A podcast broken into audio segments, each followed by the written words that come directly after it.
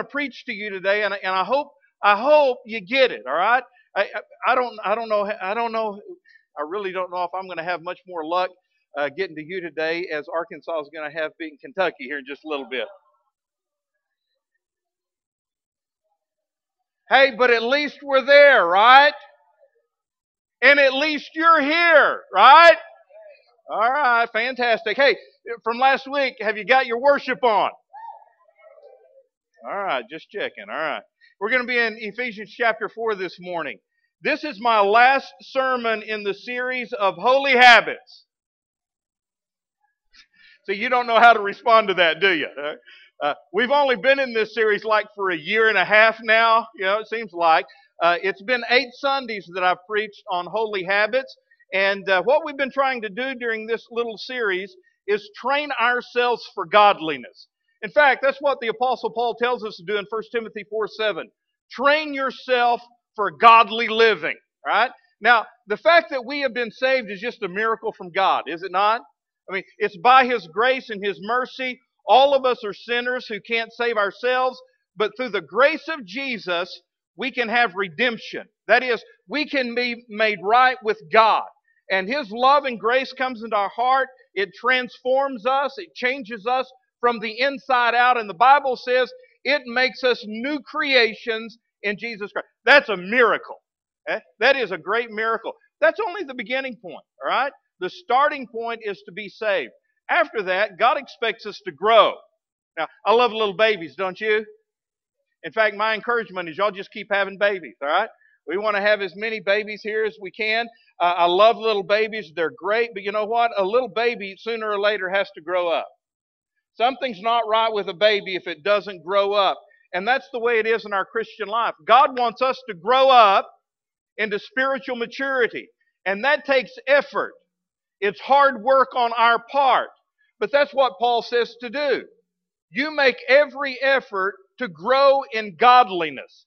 And the way we do that is by establishing holy habits in our life that we do and work on every single day. One of the ways that we do that is to build into our lives the habit of building Christ centered relationships. Right? Christ centered relationships. And that's what Ephesians chapter 4 is all about, beginning in verse number 1. I'm going to read this out of the New King James Version. Paul said, I therefore, the prisoner of the Lord, beseech you, that you guys, to walk worthy of the calling with which you were called, right? You've been, you've been given a high calling to be a follower of Jesus, a passionate follower of Christ you take that calling seriously and you do everything you can to walk worthy of the high calling that's been placed on your life. How do you do that? Verse 2 with all lowliness and gentleness, with long suffering, bearing with one another in love, endeavoring to keep the unity of the Spirit in the bond of peace. There is one body and one Spirit just as you were called in one hope of your calling. One Lord, one faith, one baptism, one God and Father of all who is above all and through all and in you all. Amen. Amen, church. Hey, let me ask you a question. Do you love the Lord God with all your heart, soul, mind, and strength? Do you? How about this? Do you love your neighbor as yourself? hey, that's where we're going right here in Ephesians chapter 4. Heavenly Father, I pray that you'd bless us with a word today. Speak through your scripture by your Holy Spirit. Help us to be the body that you have called us to be. In Jesus' name, amen. So, here's the deal passionate followers of Jesus Christ are in the habit of building Christ centered relationships. God has so designed the Christian life that it has to be lived out in Christ centered relationships with other believers. A Christ centered relationship is a relationship where the energy and the dynamic of that relationship is the love of God through His Son Jesus Christ. the love that should pulsate in every fellowship, in every church, is the love of Jesus. All right? It should be pulsating in my body, in my vein, in my heart, in yours, and in ours together. Earlier in Ephesians, Paul prayed for these believers, and this is, this is what he prayed, Ephesians 3:17. I pray that you, being rooted and established in love, may have power, together with all the saints, to grasp how wide and long and high and deep is the love of God. The full knowledge and experience of the love of Jesus Christ, that is, how long and how wide and how high and how deep His love is, cannot be discovered apart from Christ centered relationships with other believers in the church. How, how do we grasp God's love? Well, it tells us right here. We do that together with all the saints. So, can I just say, you can't be the Christian God wants you to be apart from or outside of the church of Jesus Christ. To be the Christian God has called you to be and to walk worthy of the vocation with which He has placed on your life has to be done in fellowship with other believers. Now, before we became believers, we got to choose our own friends. And we had complete freedom in picking and choosing with whom we would become close friends, right? I mean, that's the way it is. However, when we became Christ followers, all of that changed, right? From that point on, God has started choosing our friends for us as He places us in the body of believers that He wants us to be in, that is, the church that He has placed us in. Now, back when we chose our own friends, we typically gravitated toward people with whom uh, we had things in common with, people who were like us, people that we could get along with well.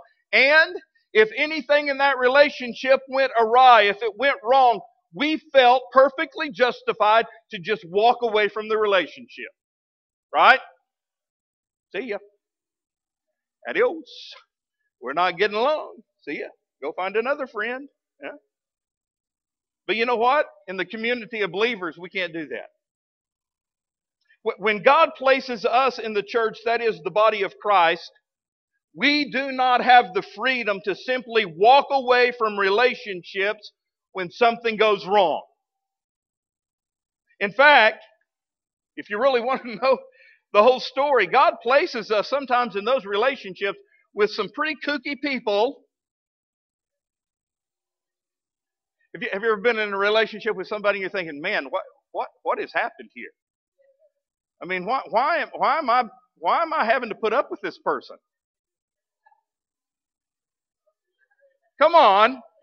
I mean, I'm being real. Are you being real? I mean, why has God put me in this particular Sunday school class sitting by this particular person when they're crazy? I mean, they're just kooky. We don't have anything in common. What, what's going on here? You didn't know you came for this, did you? Well, let me tell you something, folks. It, it, sometimes it's not for your benefit. Because Jason just said it, it is not about me. God, God may just be using you to help that person. Okay?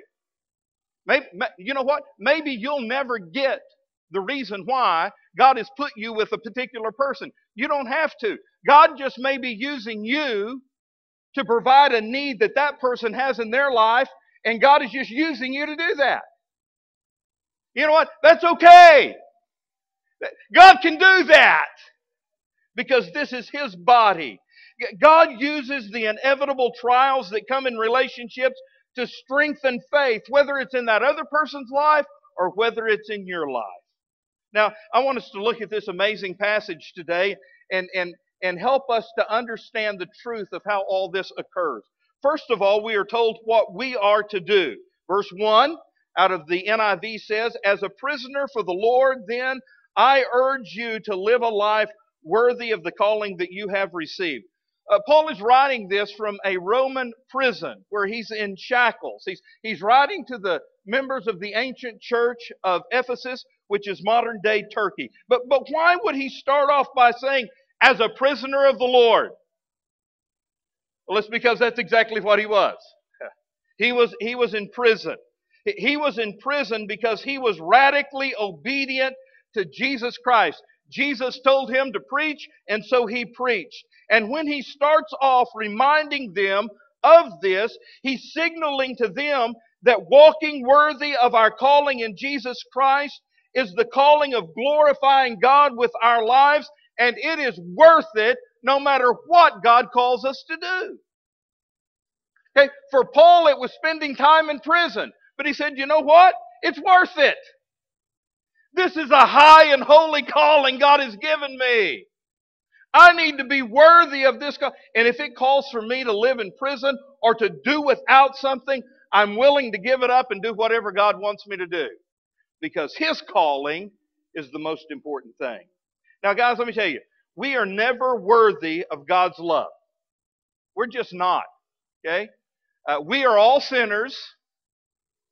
Okay? And really, what we deserve from God is His judgment. I don't know why, but in the last few days, I've, I have, I've really been thinking about this in my own life. Uh, because I, I realize I don't deserve anything that God has blessed me with. I'm telling you. I have made some horrible mistakes in my life. And when I look back on my life, you know what? I, I see a big failure because I've made some I've made some blunders. I am I am not worth anything God has given me. I'm not worth his salvation. I'm not worth his grace. I am not worthy to stand in front of you and preach the gospel to you. I'm not worthy. On my own, I have nothing that is worthy of anything God's done for me. But you know what? At the same time, I realize from the from the book of faith and the Holy Spirit speaking into my heart, I realize that God loves me immensely. Even in all my imperfections, God cares about me. And God looked down on this little punk kid from West Texas and said, You know what? I love that kid.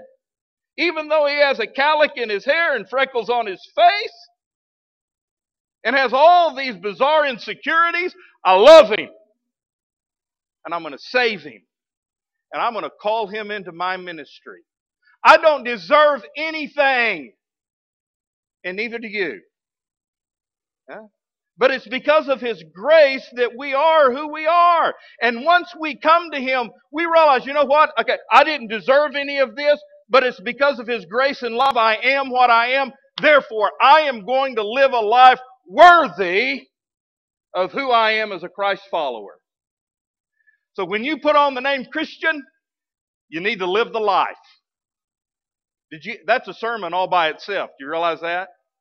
You call yourself a passionate follower of Jesus, you know what? You need to live the life. There's a legendary story about the day that the famous Greek conqueror Alexander the Great heard that one of his young soldiers was being rebellious and disobedient to his superiors. And the young man's name happened to be Alexander, all right?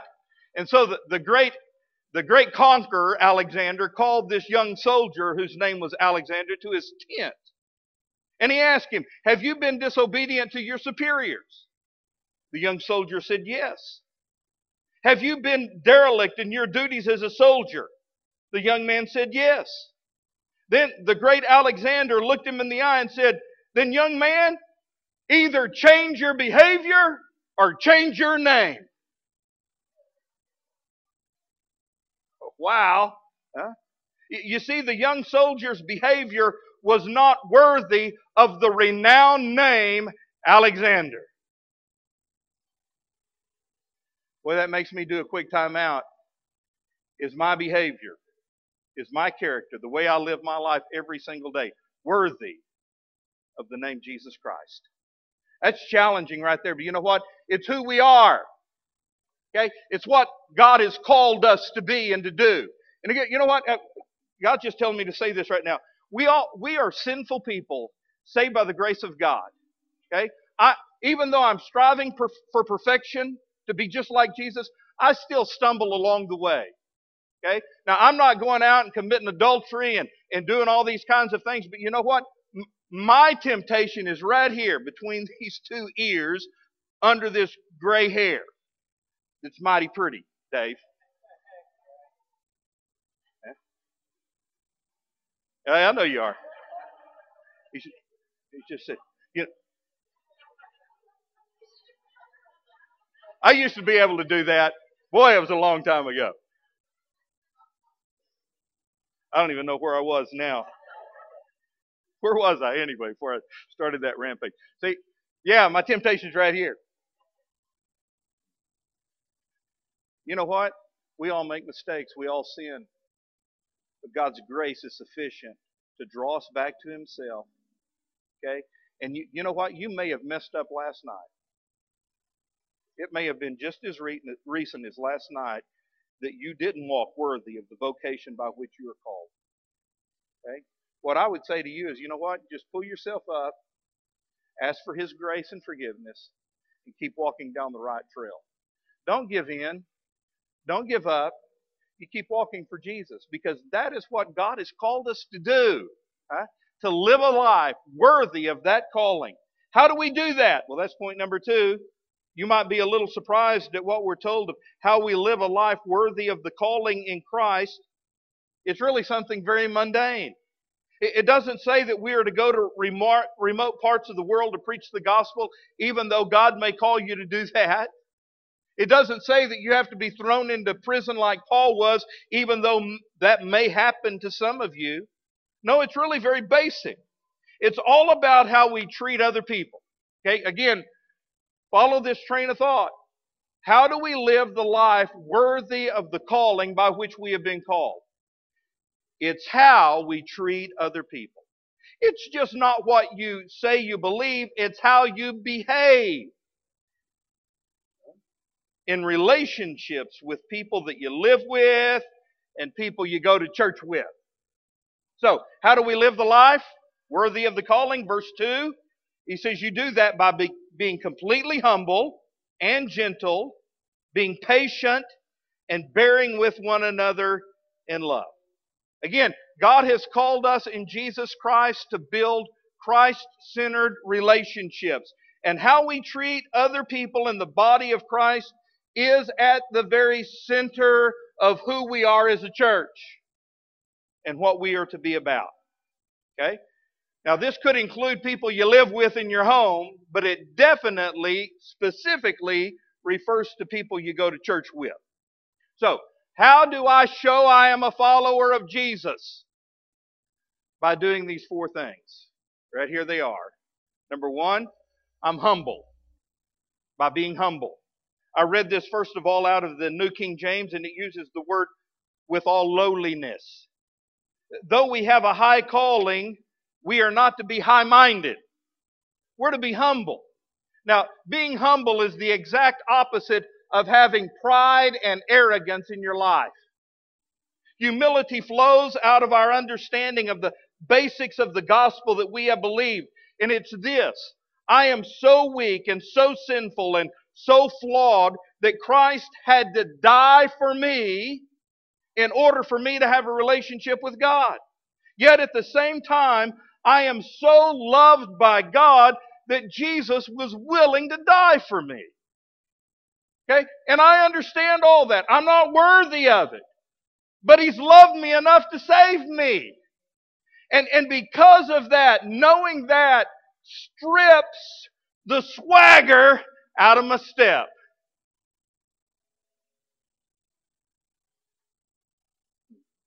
Tell you what, if I have anything to glory in, it's the cross of Jesus Christ.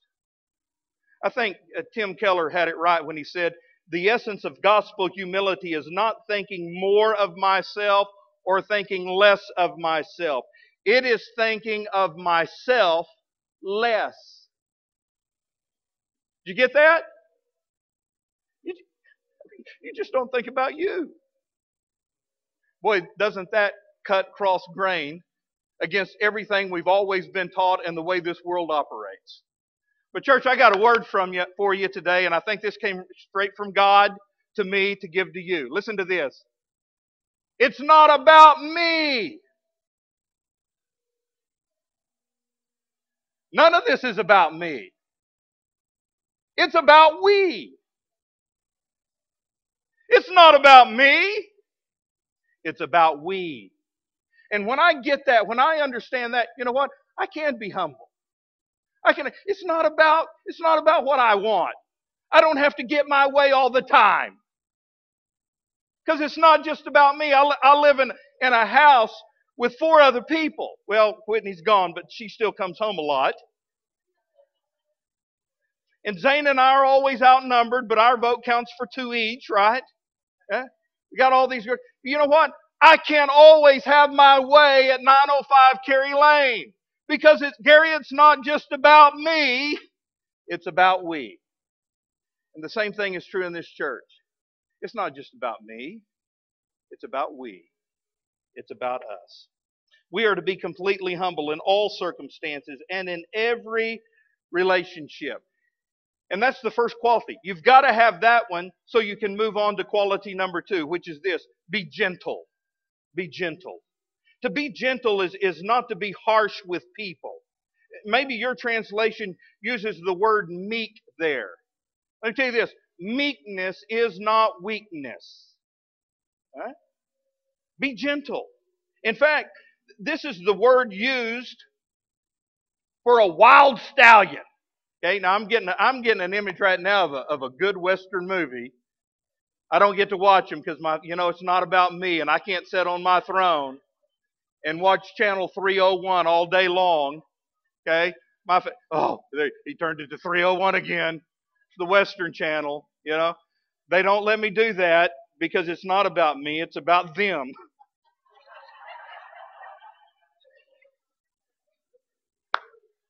Do you taste the bitterness coming out of my mouth right now? But I'm thinking of this Western here. Here's this stallion. I don't know. Maybe it, you know, the, the, the pure white stallion nobody can ride.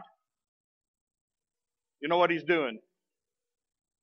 He's up snorting out of it.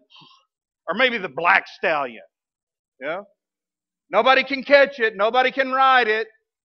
This word gentle is the word used for a wild stallion that's been conquered or tamed by the owner.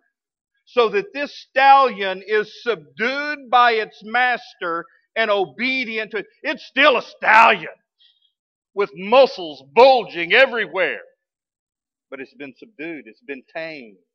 It's now so gentle a little child can come up and rub its nose. The Bible says that's the way we need to be with each other. Gentle. You, I know how powerful you are. You have the power, James says, to destroy somebody else just with that. Boy, you can. You can. You can destroy other people's lives with your tongue. It's that powerful. You know what? As a true follower of Jesus, as a passionate follower of Jesus, I'm going to develop in my life the habit of building relationships to the point that I am gentle with somebody, even, even if they don't deserve me being gentle. I choose to be gentle with them. Because I'm living the life worthy of the calling. Number three, I'm patient. I'm patient. New King James uses the word long suffering. The actual Greek word means long tempered. That, that is in opposition to someone who is short tempered. Have you ever heard someone and say, oh, they're short fused? They got a short fuse on them. Boy, you light that fuse, you better get out of the house, baby. You know what I'm saying? Short fused. You light their fuse and boom! You know?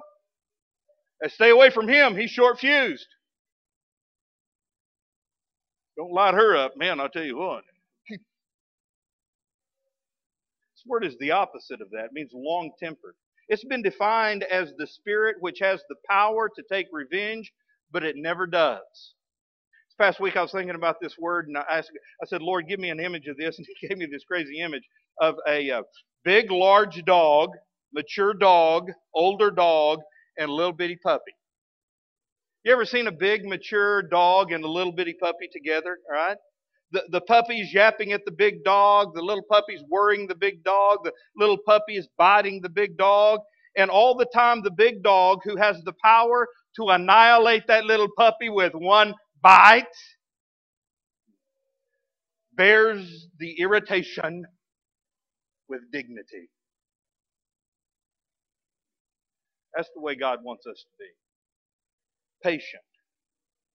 Lord have mercy. We need to be more patient with each other, don't we? Husbands, you need to be pa- wives. I said that wrong. Wives, you need to be patient with us. And you know what? Here in the body of faith, we need to be patient with each other. Now, in order for us to do that, we've got to come to the next thing, which is the last thing. That is this bearing with one another in love. In fact, that's what it says directly in verse number two bearing with one another in love. What is this? This is relational endurance. Now, we've all heard of physical endurance, okay?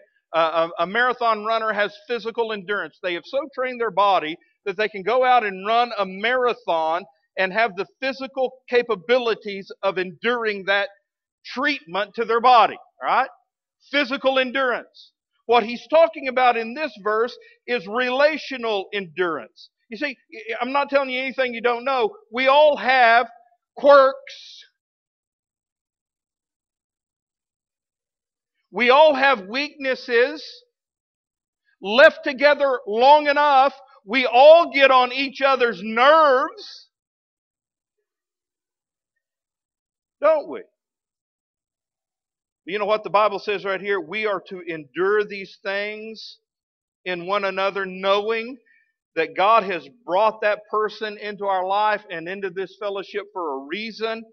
And the power for this relational endurance comes from love, not our love, because I don't have enough love to put up with all of you.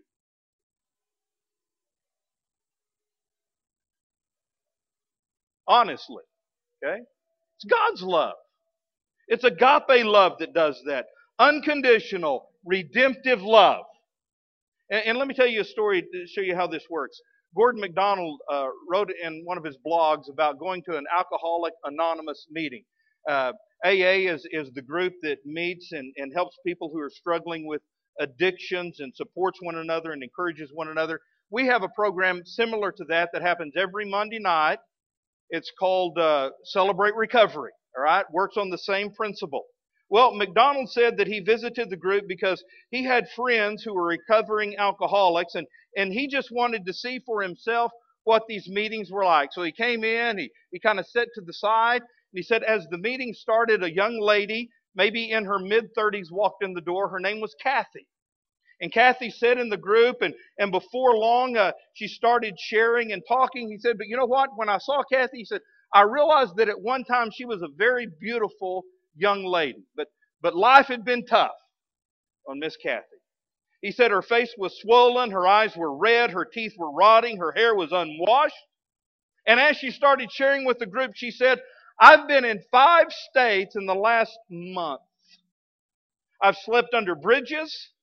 I've been arrested. I've been raped. I've been robbed. By now she's starting to cry. She says, I, I don't know what to do with my life. I don't want to be homeless anymore. But I can't stop drinking. I can't stop drinking. No matter what I do, I can't stop drinking. Well, sitting next to Kathy was a rather large woman named Marilyn. She had been sober for 12 years.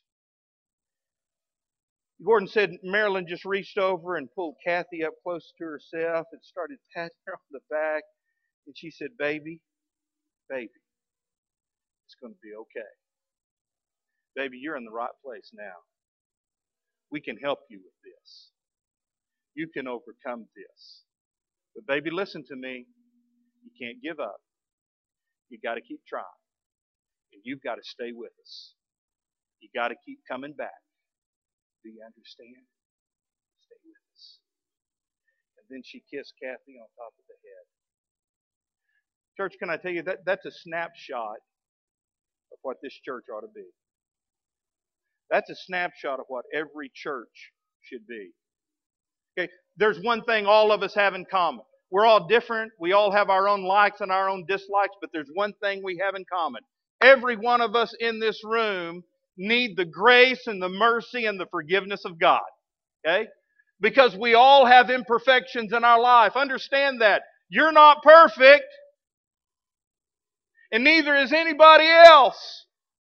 We're all struggling with something, but God's grace is big enough for all of us. We're in this thing together, and we need to bear with one another. Bear with one another. Yeah, they're weird. Yeah, they've got their problems, but so are you. Let's bear with each other. Let's bear with each other. Now, let's go back to Ephesians 4. The reason we are to live this way in relationships in the church is because we are moving towards a goal. It's stated in verse 3 Make every effort to keep the unity of the Spirit through the bond of peace. Unity and community in the church doesn't just happen automatically. Okay? It doesn't just happen automatically. That's why Paul said back in 1 Timothy 4 7, you train yourself for godliness. It takes discipline and it takes work to be godly. You know what? The same thing is true in the church. We have to work. We have to make every effort and work hard at it if we're going to have unity here at Cavanaugh Church. I, I know a lot of people are on a quest for the perfect church, looking for the perfect church. Well, perfect is defined by whether or not that, that church meets the, the needs that this person has in relationships. And, and if it doesn't, if this particular church is not meeting all of these felt needs that this particular person has, they'll just hop from one church to the next church, looking for the right atmosphere.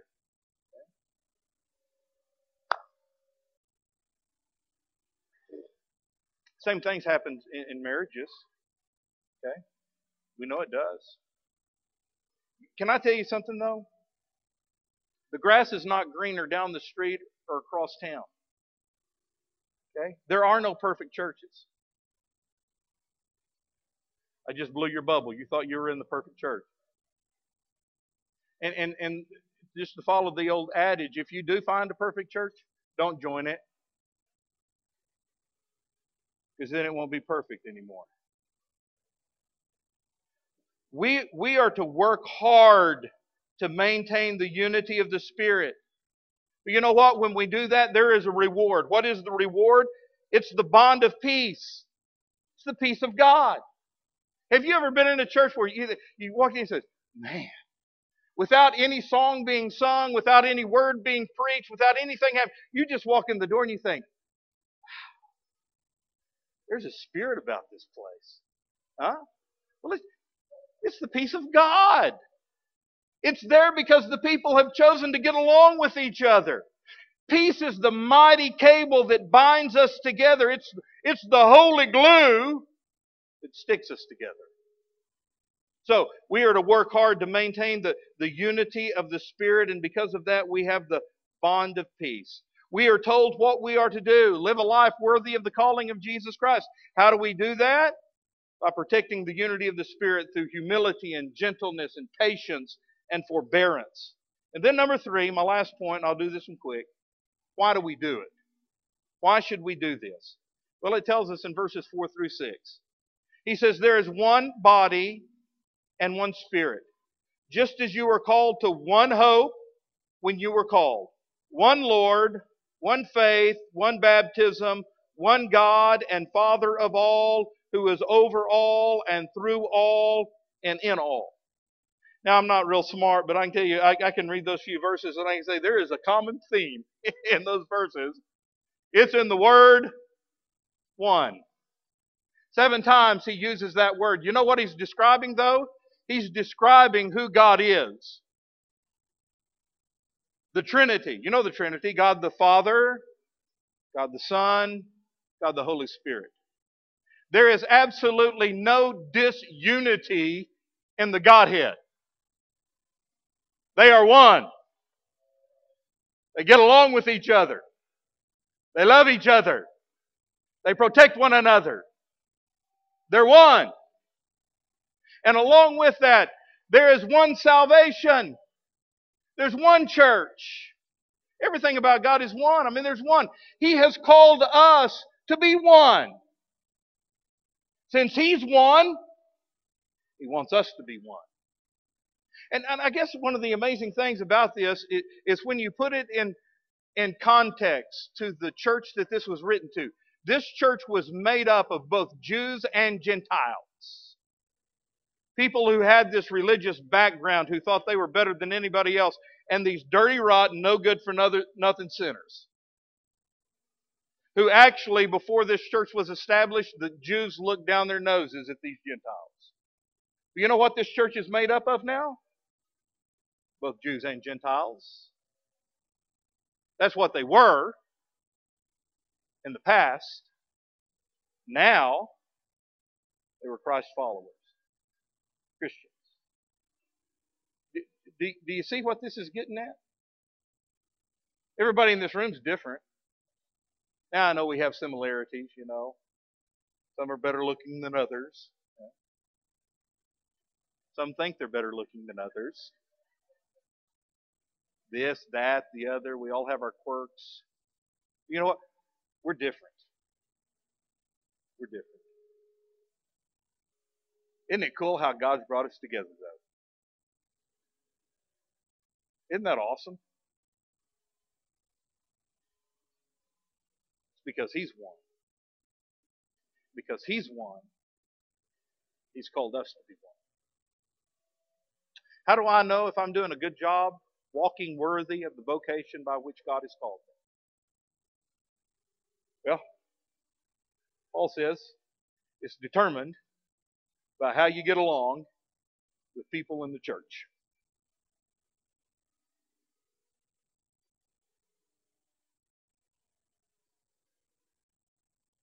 So how you doing? Heavenly Father, I pray right now that you would do something just awesome and amazing in this service. Or there's somebody in here that needs to be saved. They've, they've never put their faith and trust in Jesus Christ, and, and today needs to be their day of salvation. I pray that that person would trust you as their Lord and Savior and give, give to you their life. Lord, for the Christian who is here, who's just strayed and is away from you, I pray that today they would come home. For others who have needs in their life, may they feel the freedom during this time of prayer just to come to these altars and, and lay it out to you and ask for your help. But Lord, for the rest of us, for all of us in this room, may we realize the precious gift that you've given to us, and that's this church and the unity that we have. And I pray, dear Lord, that, that you would help us today to make a decision here at the altar to start this holy habit in our life, to build Christ centered relationships, to learn how to be humble and gentle and patient, and how to bear with each other in love. Lord, I don't know. There, there may be uh, there may be problems in relationships right here today, in homes or in this church that need to be dealt with. I can't think of a better time to do it than than right now, in your presence. Give us the courage to do that, to do what's right. In Jesus' name we pray. Amen. I'm going to ask that you stand with heads bowed and eyes closed praise team's going to sing. The, alt, the our altars are open, okay? And we just we encourage you to come and pray. If God is calling you to come and pray, would you just come right now?